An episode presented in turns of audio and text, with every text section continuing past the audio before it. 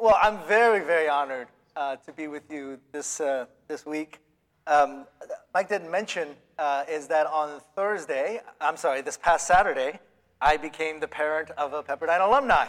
So it is very exciting to be part of the, is that, is it the Wave family? I'm not quite sure what to call myself. A wavelet? I don't know. There's all sorts of little things with that. Um, so yeah, my daughter was here for four years, and as you all know, it was the four most turbulent, exciting, crazy years for any person. Um, I remember um, the first time I came on campus after I dropped her off for, for college um, was actually uh, when I was here visiting her, because uh, I was speaking at Golden Gate Seminary down the street, little, you know, well, way down the street. Uh, but I was speaking there, and then uh, my daughter calls me and says, uh, Dad, something has happened. It was like 2 o'clock in the morning. And of course, as many of you know, that was actually the night of the, of the shooting that, that occurred in Calabasas. Uh, so the next morning, I, I do my, my talk and I rush over to check in on her. Oh, campus is subdued. They're having moments of lament. Um, and obviously, as many of you may recall, that was just a shocking moment because the Pepperdine student was killed at that, at that, um, at that event. Um, and so she seemed okay. She seemed in good hands with the, with the faculty and staff here at Pepperdine. So I go to the airport. I'm at the airport. I'm ready to get on my red eye. Guess what happens? My daughter calls me again says, Dad, they're about to evacuate the campus because the fire is headed in this direction. So you may not remember, that happened like within a day of each other. After the shooting that was right here, a Pepperdine student is shot, the campus is still in mourning and in that, in that intense period. And then uh, that's when that, uh, the, the fire started moving in. Um, so those were some interest. That was her freshman year, so that was an interesting year. And then, of course, sophomore year, she was studying abroad. She loved it. Um, I got to go visit her uh, in the Lausanne program, and it was just fantastic to seeing her. Uh, she met her boyfriend there, and so that's always pretty fun. Uh, so they've been dating now for two and a half years. No ring yet, but that's okay. That's, that, that's a different generation. The ring before spring was like 20, 30 years ago. Now it's delayed a little more than it used to be. Uh, so anyway, I say all that to just say that um, I have been thrilled um, and really um, touched by the way that Pepperdine took care of my daughter these last four years. And so I want to thank those of you who are part of the community here and the faculty and staff that this has really been something that has warmed my heart. Uh, and that's been just a real gift to see my daughter flourish uh, in this environment. So she still lives off campus. She got an off campus apartment last year, and so she's right at the base of the hill in the Stinkies, uh, which is the, the, the apartment complex down at the bottom of the hill. Um, so she'll be there for the rest of the month uh, then, and then coming back home. Um, so I'm really uh, honored to be a part of this gathering uh, because it's, uh, in some ways, a way to pay back the, the gift that Pepperdine has been to, uh, to me and my family. Um, I want to begin with a story or just kind of give you a context of my life. Um, I am now well into my 50s. I know, you can't tell, right? Yeah. You've heard the phrase black don't crack? Asian don't raisin. We age really well. I am in my mid 50s. Now, when I turned 50 years old, however, I said, I, This is the decade, the decade of the 50s, where I am really going to fulfill the, the New Year's resolution I've made every single year of my life, which is this is the year I get fit. This is the year that I get healthy. So I turned 50 and I said, This is the year I got to do this. So I'm an academic researcher and I like to research things. So I said, I'm going to research this. And I went to the academic researcher's most important tool. It's called Google. You might have heard of this. And so I go on Google and I type in what's a great exercise regimen for, for this time. And I find out it's something called CrossFit. Any of you heard of this? Any of you have done this, CrossFit? And I really jibed with CrossFit because the philosophy behind CrossFit is called muscle confusion. That's the whole concept of CrossFit. And I said, that's me. That's my approach to exercise. And the way I apply it is I just don't go to the gym for months. And then at the end of that, I go to the gym and my muscles are really confused what we're doing. They get really hard and angry. Uh, so that's, that's what I was thinking about as I've been kind of working through my physical health. That something like muscle confusion, or maybe another way to think of it, is a sense of a disruption, a discomfort is actually an appropriate way to get to certain types of health. And if that is an appropriate way, and that is weightlifting and running, those are not normal things to do, but it disrupts your body. It creates a discomfort that leads to greater strength and greater health. And if that's true of our physical body, I actually think it's also true of our spiritual lives as well. That we need certain spiritual disruption in order for there to be growth. Uh, a, um, a secular philosopher by the Richard Sennett put it this way Without a disturbed sense of ourselves, why would any of us ever want to change? And was writing about how so many of us have these noble uh, intentions, wanting to do good and wanting to do good things, but most of us are not, as he describes it, knocking on the door of crack houses, because that's not the way we're wired, unless something disruptive happens. Your daughter becomes hooked on drugs, your son is in a space where he shouldn't be. Then you go down to that space, because that disruption has caused you to change the way you look at the world. Disruption has caused that. And part of the, the thing I really like, appreciate about this conference theme is that the, yeah, the images that you saw earlier uh, in that wonderful presentation, uh, the, the idea of a fuller picture of Jesus, a deeper understanding of Jesus, that's a disruption. Because when we start knowing Jesus in a way that is not comfortable for us, and it instead creates a disruption, is that one of those spaces that actually deepens our faith and strengthens our faith? So, what we want to do in this conference, I believe, and in this session in particular, is not just engage a part of who Jesus is, but the whole and fullness of who Jesus is. And we'll pick up on this tomorrow as well. Let me read to you from 2 Corinthians chapter 1, verse 3 through 7, uh, which will give us the framework that leads us into uh, the Old Testament passage that I want to speak on. 2 Corinthians chapter 1, verse 3 through 7. Praise be to the God and Father of our Lord Jesus Christ, the Father of compassion and the God of all comfort, who comforts us in our troubles, so that we can comfort those in any trouble with the comfort we ourselves have received from God. For just as we share abundantly, just as we share abundantly in the sufferings of Christ, so also our comfort abounds through Christ. If we are distressed, it is for your comfort and salvation. If we are comforted, it is for your comfort, which produces in you patient endurance of the same sufferings we suffer. And our hope for you is firm because we know that just as you share in our sufferings, so also you share in our comfort. Lord, speak to us from your words that we might be reminded that our sharing of life with you is not just in joy and comfort, but it is also in suffering and in troubles and in distress. We ask this in your name. Amen. You'll notice in this passage that, and I actually didn't actually put in yellow all the other portions of this, but it talks about troubles and suffering and distress.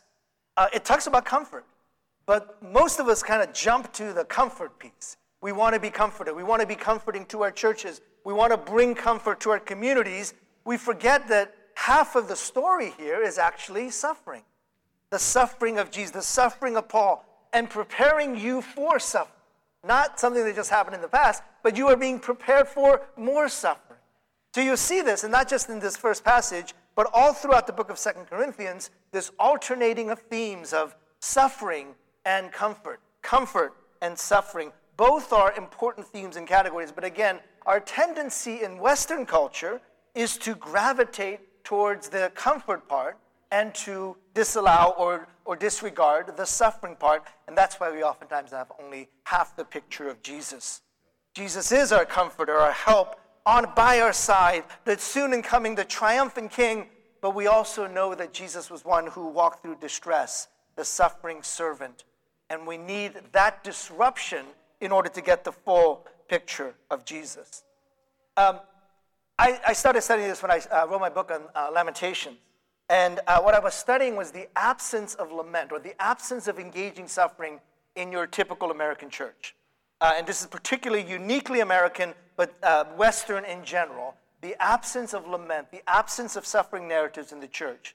Uh, Dr. Uh, Denise Hopkins, who teaches at Wesley Seminary, an Old Testament scholar, was examining the worship life of liturgical tradition or liturgy churches. Uh, that would be the Catholics, the Episcopalians, the Anglicans, Lutherans, etc.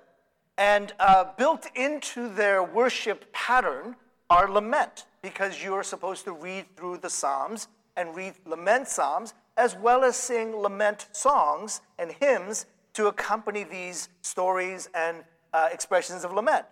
But Dr. Hopkins noted that many of these churches, when it came time to read lament psalms or sing lament hymns, they would drop it from their liturgy and replace it with happier songs and happier psalm, uh, hymns. Uh, Glenn Pemberton did a very similar study, but he looked at Baptist, Presbyterian, and Congregational churches and looked at their hymnals. And as he looked at their hymnals, he recognized that in the Psalms, which you could argue is like the spiritual uh, worship hymn book of the people of Israel in the Old Testament, 60% of the Psalms are psalms about celebration, about all the good things that God has done. We'll call these the hymns of praise. But 40% of the Psalms that uh, Pemberton notes are what we call Psalms of lament. And they're about suffering and pain and recognizing suffering and pain. But Pemberton notes that even though it is not quite 50 50, but like a 60 40 split in the life, worship life of Israel, that uh, in the Baptist and Presbyterian hymnals, it was more likely to be 80 to 85% of the hymns were celebratory hymns and only about 10 or 15% of the hymns were suffering hymns uh, or songs, uh, songs of lament. Uh, by the way, that's just what's in the hymnal and not what's typically sung on a Sunday morning. Uh, so I said, well, let's take a look at contemporary Christian worship. How does contemporary Christian worship compare to the liturgical tradition or to the traditional hymn worship tradition? And so I don't know if you know this, but um, CCLI licenses pretty much all of contemporary Christian worship music. So you get a license from them, you pay a couple hundred dollars, and then every time you project the worship song, you write a little number at the bottom to show that you have that permission. Uh, you should be doing this, but once you sing that song, you're supposed to report back to them and let them know that uh, you sang that song. Why? Because they collate all that information because they have to distribute the funds to the songwriter. So when you sing a song, every songwriter gets, I don't know, a tenth of a penny, if a tenth of a penny, something like that. But the intention is to keep an accurate record of how these songs are used. So they actually have a very accurate record of what is typically sung on a Sunday or a weekend in Christian gatherings. So every year in August, they produce what's called the top 100 most popular contemporary Christian worship song. And I thought I'll do just kind of an exercise of to see what is the contemporary worship life like in our, in our congregation. So I went through every song and every title. Sorry, my TA, I made my TA go through every song and every title to say what percent, I, I supervise his work, but what percentage of those hymns or those songs are songs of celebration versus songs of lament. How many of you say, just like in the Bible, 40% of our top 100 contemporary worship songs are songs of lament. About 25%, about 15%. My estimation is that somewhere between 5 to 10 out of the top 100 contemporary worship songs are what we would call lament. And I was using the word lament as generously as I possibly could. The song starts, I cry out, yes, lament. I cry out for joy. No, I'm still counting it. It's so pathetic how few lament songs we have. So we're, we're talking about a worship life that doesn't reflect half of what the scripture oftentimes talks about.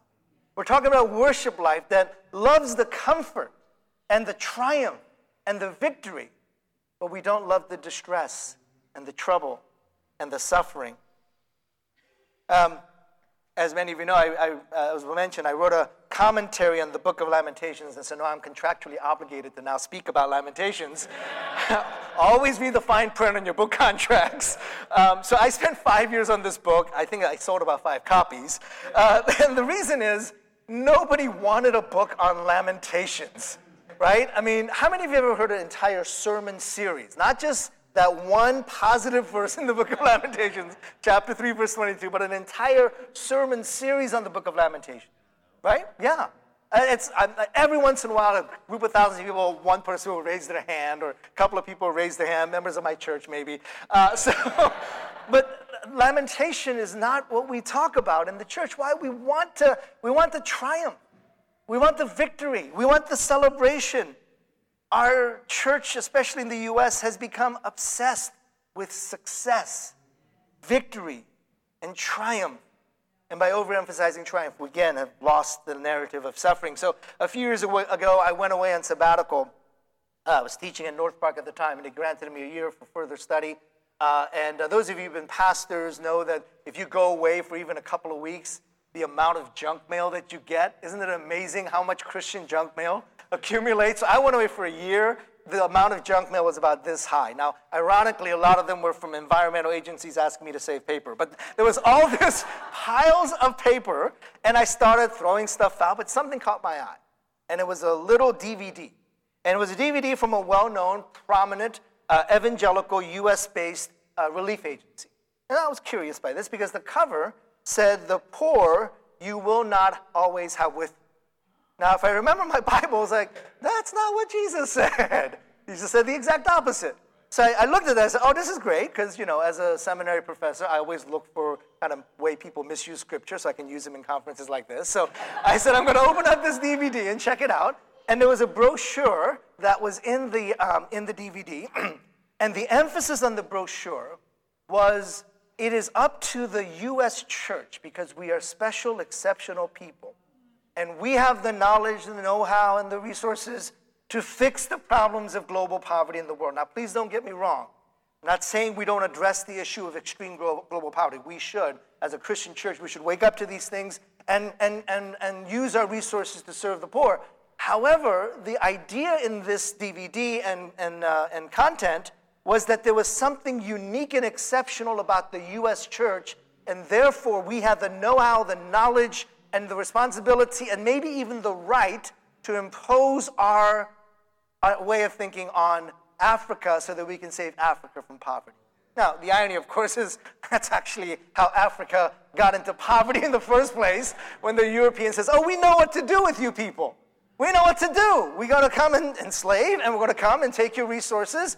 And that's how Africa got its problems in the first place. And now we're trying to fix because there was an underlying assumption of exceptionalism, an underlying assumption that there's something so special about the U.S. church that we can go and solve the world's problems without even really hearing from those who are actually suffering.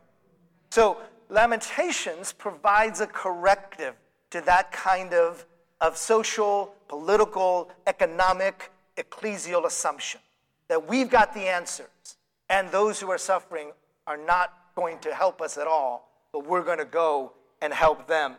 Uh, so let me talk about the context of the book of Lamentations and what happens in the book of Lamentations. Um, the background, uh, most of you already know, Jerusalem um, is, the, is the city in question that is being talked about in the book of Lamentations.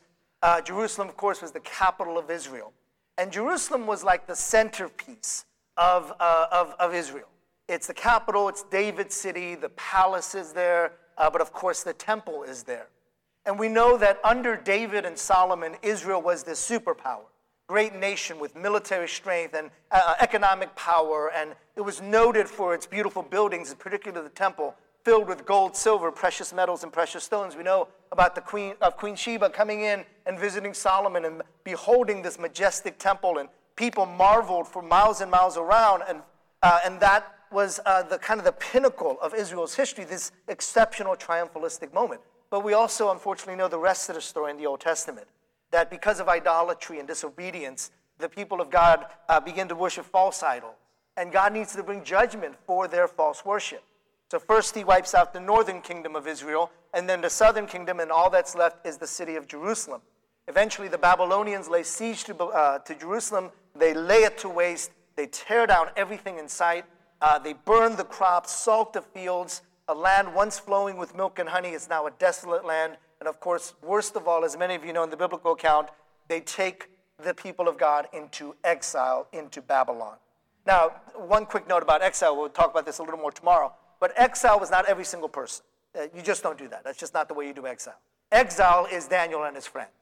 So they took those who could read or write, those who were the prophets, the priests, the kings, the men, and they took those who they said, oh, these people can rebuild that city. We don't want that.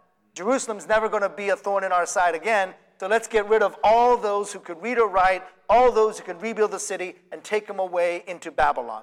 So who's left? The widows, the orphans the women, the children, the crippled, the lame, the blind, and the sick. They're the only ones. The most suffering of the community are the ones that are left behind. So, into this context of brokenness, suffering, distress, and hardship. The prophet Jeremiah writes to the exile This is what the Lord God Almighty, uh, the God of Israel, says to all those I carried into exile from Jerusalem to Babylon Build houses, settle down, plant gardens, and eat what they produce. Marry and have sons and daughters. Find wives for your sons and give your daughters in marriage, so that they too may have sons and daughters. Increase in number there, do not decrease. First of all, we recognize that this letter is to those in Babylon, not to those in Jerusalem, but Jeremiah is writing to those in Babylonian captivity. And so he's writing to Babylon, and he's saying to them, of all things in Babylon, you are still to live your life. You are still to act like the people of God. This is the kicker. It says, also seek the peace and prosperity of the city to which I have carried you into exile. Pray to the Lord for it because if it prospers, you too will prosper. That phrase, seek the peace, used all over the Bible, seek the shalom. Um, and oftentimes it's used with a particular city. And every time a city is associated with the word peace, seek the peace, it's obviously Jerusalem. Seek the peace of Jerusalem. Total sense. Jerusalem is the capital city of God. Jerusalem is David's city. Uh, Jerusalem is the, is the temple, place where the temple resides. Of course, you seek the peace of Jerusalem, but in this passage, we hear not seek the peace of Jerusalem, but seek the peace of Babylon. Babylon. Now, if you are in Babylon, you get this letter, and Jeremiah, Yahweh says through Jeremiah, seek the peace of Babylon you are very confused. Because you haven't heard that. You've heard seek the peace of Jerusalem, but not seek the peace of Babylon. What's Babylon? Babylon is Washington, D.C., Wall Street, Hollywood, Malibu, Las Vegas, all rolled into one. Everything that is wrong with society, not that there's anything wrong with Malibu, but everything that is wrong with society rolled into one. And now God is telling us to seek the peace not of his city, the blessed city of Jerusalem, but to seek the peace of Babylon. How can that be? Well, that's because as God's people, in the midst of suffering, we're still God's people. In the midst of distress, we're still God's people. In the midst of everything taken away from us, we're still God's people. We do not have any, any right to run away and hide from a world just because we are in distress and suffering. Instead, we are called to be the salt and light, to seek the shalom, to seek the prosperity of even the most wicked of places, the places like Babylon. So the temptation for God's people at this moment in Israel's history is to run away and hide. And Jeremiah the prophet says to God's people, that is not an option for you. In my studies of, of church history, however, particularly U.S. history, my, one, of my, my, one of my doctorates is in the area of U.S. church history, is that we find repeatedly that churches in the U.S. tend to run away from suffering and distress and challenges rather than stay and walk the community through them. One early example occurs at the turn of this, uh, uh, in the 19th century. And what was happening post Civil War and going in through the Industrial Revolution all the way through post World War II is uh, the changing landscape of urban, and urban uh, settings in the US. So when you look at the history of cities and the relationship to the church, the church initially saw the city as great places where the gospel will flourish. You might remember John Winthrop, the, the uh, uh, Massachusetts governor, one of the early Massachusetts governor, pulls up to the great city of Boston in, uh, in, his, uh, in his ship, and he, uh, it's not a great city yet. But what does he say? I see in the future uh, a city set on a hill Right? And in fact, Boston, I, I, went to the school there and pastored there, takes that very seriously. One of the most important neighborhoods in Boston is called Beacon Hill. Uh, the most significant street that bisects the entire city is called Beacon Street. Uh, the idea of Boston as a place where the light of the gospel will shine, that comes from John Winthrop, the early colonial narrative that these urban centers in the new world are going to be places where the light of the gospel shines forth. And that lasts for several centuries until the uh, late 19th century and the early 20th century. What happens? The cities begin to change. The cities go from being all white Anglo Saxon Protestant to much different demographics in these cities. So, in the Industrial Revolution, you're getting an influx of immigration, not from Eastern Europe and Southern Europe, I'm sorry, Northern Europe, not Swedish Lutherans and, and German Lutherans and Scottish Presbyterians. That's not the group that starts coming in large numbers during the Industrial Revolution. It's actually Italian Catholics and Polish Jews and Greek Orthodox. And all of a sudden, the neighborhoods that used to be white Anglo Saxon Protestants were not quite so white Anglo Saxon Protestant anymore. And people began to get a little nervous about how these changes were occurring. Second factor was actually what we call the Great Migration. And the Great Migration was not from outside of the US, it was within the US. And that was the influx of African Americans from the southern states post Civil War all the way through the World Wars, uh, up from the southern states to the northern city. So uh, they might have uh, been off the plantation in, in Mississippi one generation earlier. And there's no future on these plantations, obviously. So let's take the train up north to go to places like Chicago and Detroit and Cleveland and Buffalo and New York and Baltimore and Philadelphia. And yes, even on some out to the West Coast into LA and, and places like that and Oakland. So what you're beginning to see is this shifting of the demographics so that these northern cities in particular that were viewed as cities set on a hill where the light of the gospel would shine forth when all those good things were happening because it was filled with white anglo-saxon protestants all of a sudden these cities were now filled with italian jew italian catholics russian jews and african americans from the south. So that perception begins the change of the city. And as many of you know historically that led to significant white flight out of the urban center. It led to white churches, white denominations, and yes, white Christian colleges and seminaries to leave urban centers and to move to the more affluent and safer suburb. And so we see this pattern all throughout the end of the uh, Civil War, all the way through to even modern times where you'll notice that almost all of the CCUC schools, Christian colleges, almost all of them, with one or two exceptions, are going to be in wealthy suburban neighborhoods or even rural neighborhoods. There are a few exceptions, but generally you'll find these Christian colleges fled the city and moved away from these urban environments. Well, well, I think what we started seeing then is um, it reflected in the architecture of its time. So during the height of white flight, 1940s, 50s, 60s, and even into the 1970s, uh, this is what really noted in the uh, right after World War II. As many of you know, the suburban communities began to boom.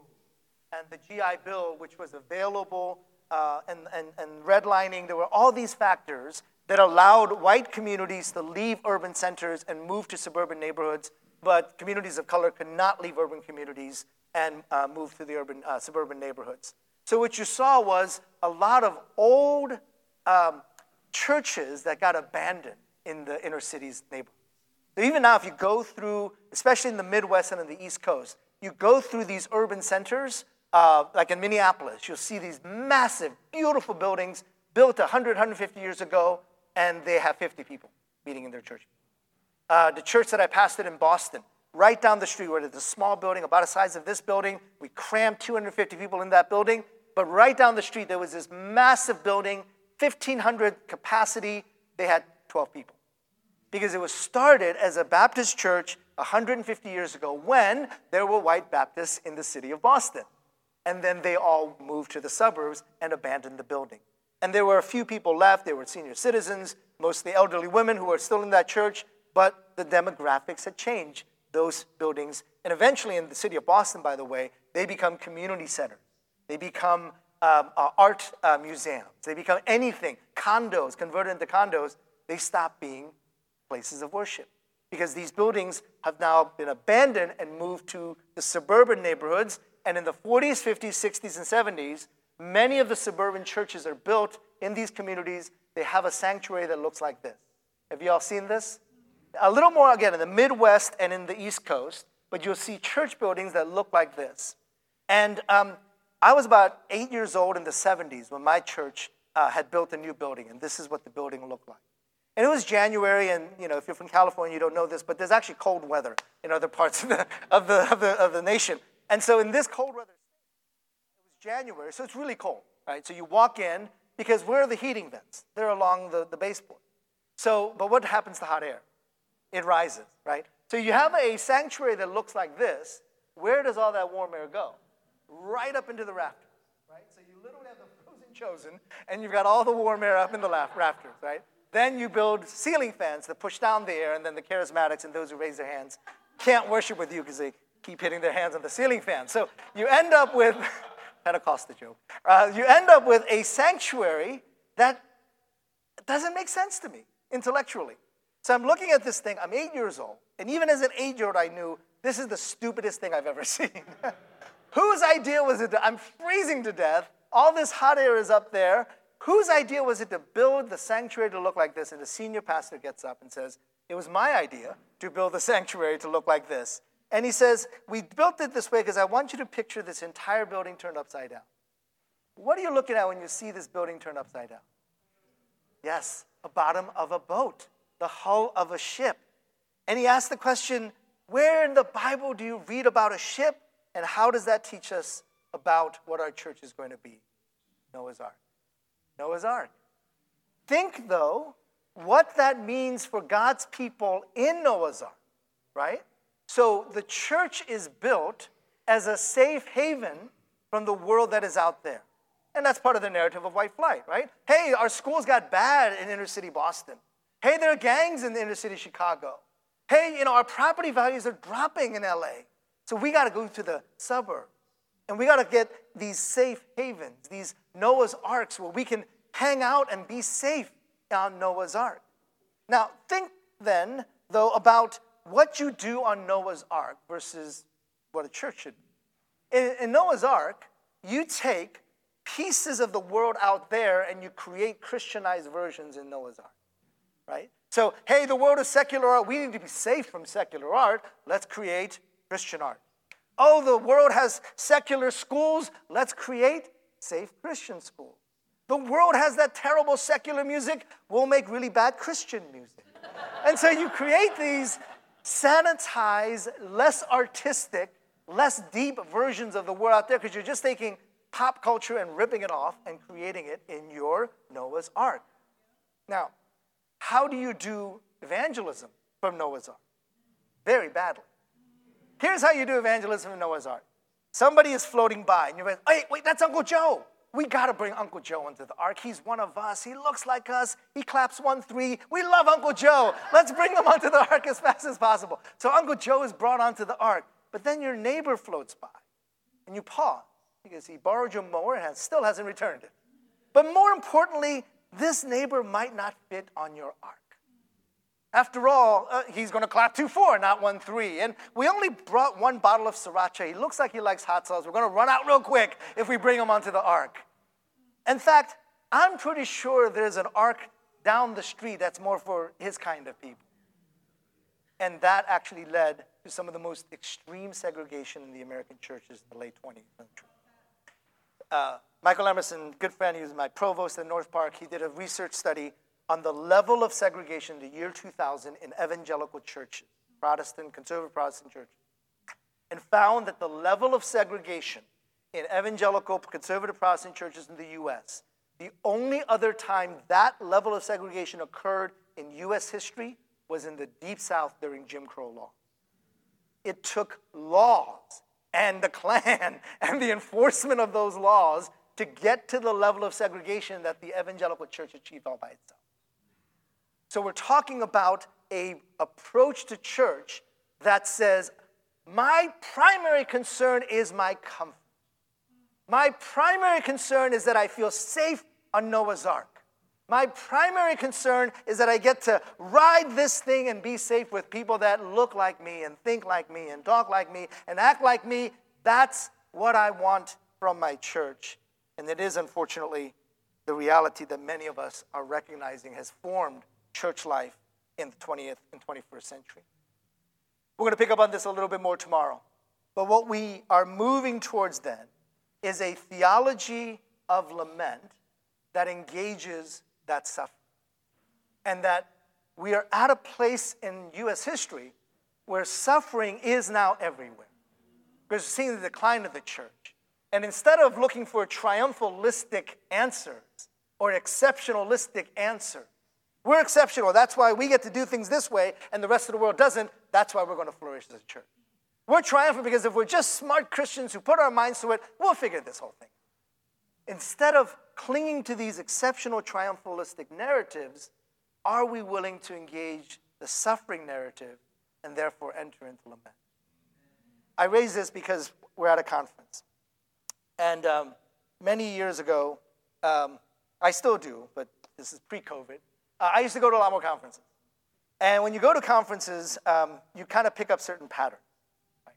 For one, um, I went to these conferences 20, 30 years, and some of these pastors, they're still 29 years old after 20 years. It's amazing. a young 29 upstart pastor 20 years ago, and he's still 29 years old. So these kinds of places really elevate and put forth these are the successful churches in America. Those are the ones you're supposed to model and emulate. So I'm not a big fan of these conferences. Um, but I, I, have to go because, you know, my daughter went to Pepperdine. So, um, so I'm going to these conferences, and as I'm going to these conferences, you know, they never asked me to speak on the platform, they asked me to do a workshop. So I'm doing a workshop, and I, I, I'm a, I'm a, I started off as an extrovert when I was a pastor, but I'm much more of an introvert now. So uh, whenever I do my workshop, I look for the quietest, most you know, isolated room I can find and just get away from people because I don't want to engage what's going on out there.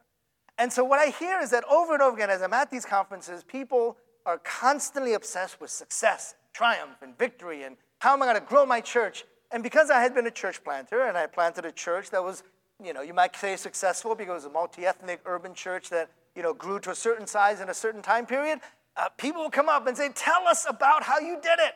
What is the secret? What is the secret sauce of planning a church? Because that's what I want to do. Tell me what you did to plan a successful church. And I say, stop coming to these conferences. Step one. You paid $500 for your registration. I'm shooting myself in the foot right now. you pay $500 for registration. You pay $500 for airfare. You pay $500 for three nights at the Hyatt and another $500 for meals and books. You spend about $2,000 to be told nothing new.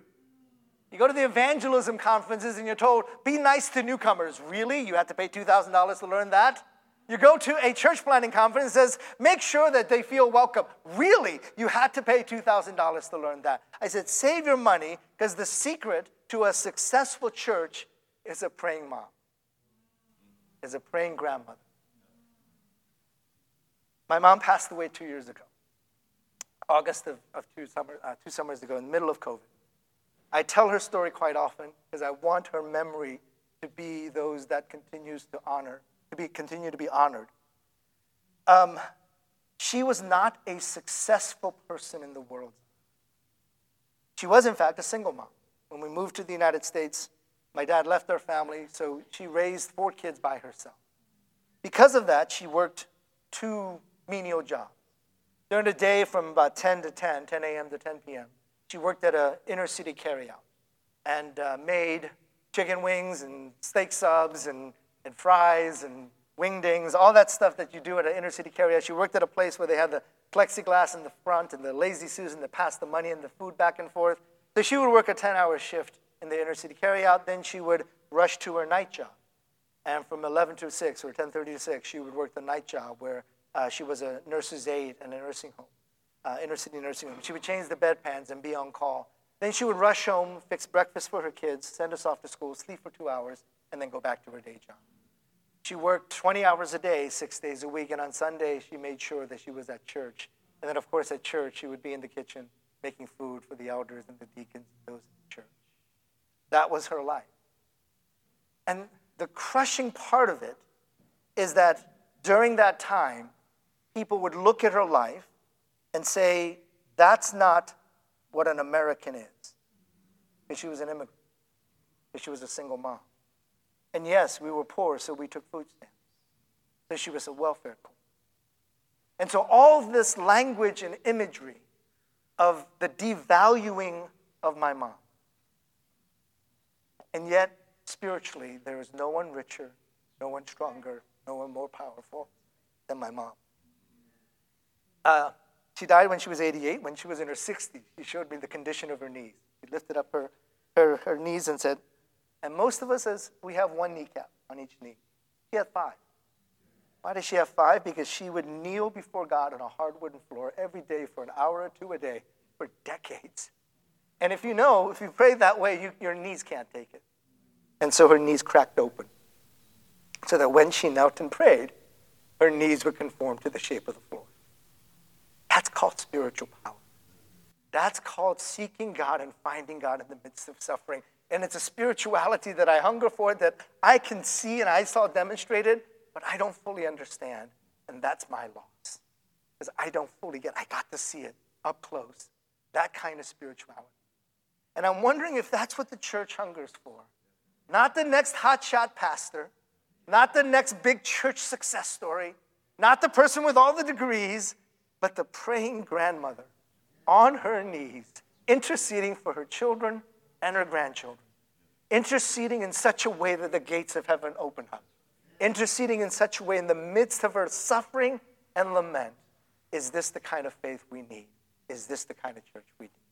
Gracious God, call us as a people not obsessed with comfort and success, but those who are comforted by the midst, in, even in the midst of our suffering and our distress. Prepare us for the suffering that is to come and call us to embrace the suffering that we walk in. But particularly, Lord, we ask that we might walk alongside those who are also suffering. We pray this in your name. Amen.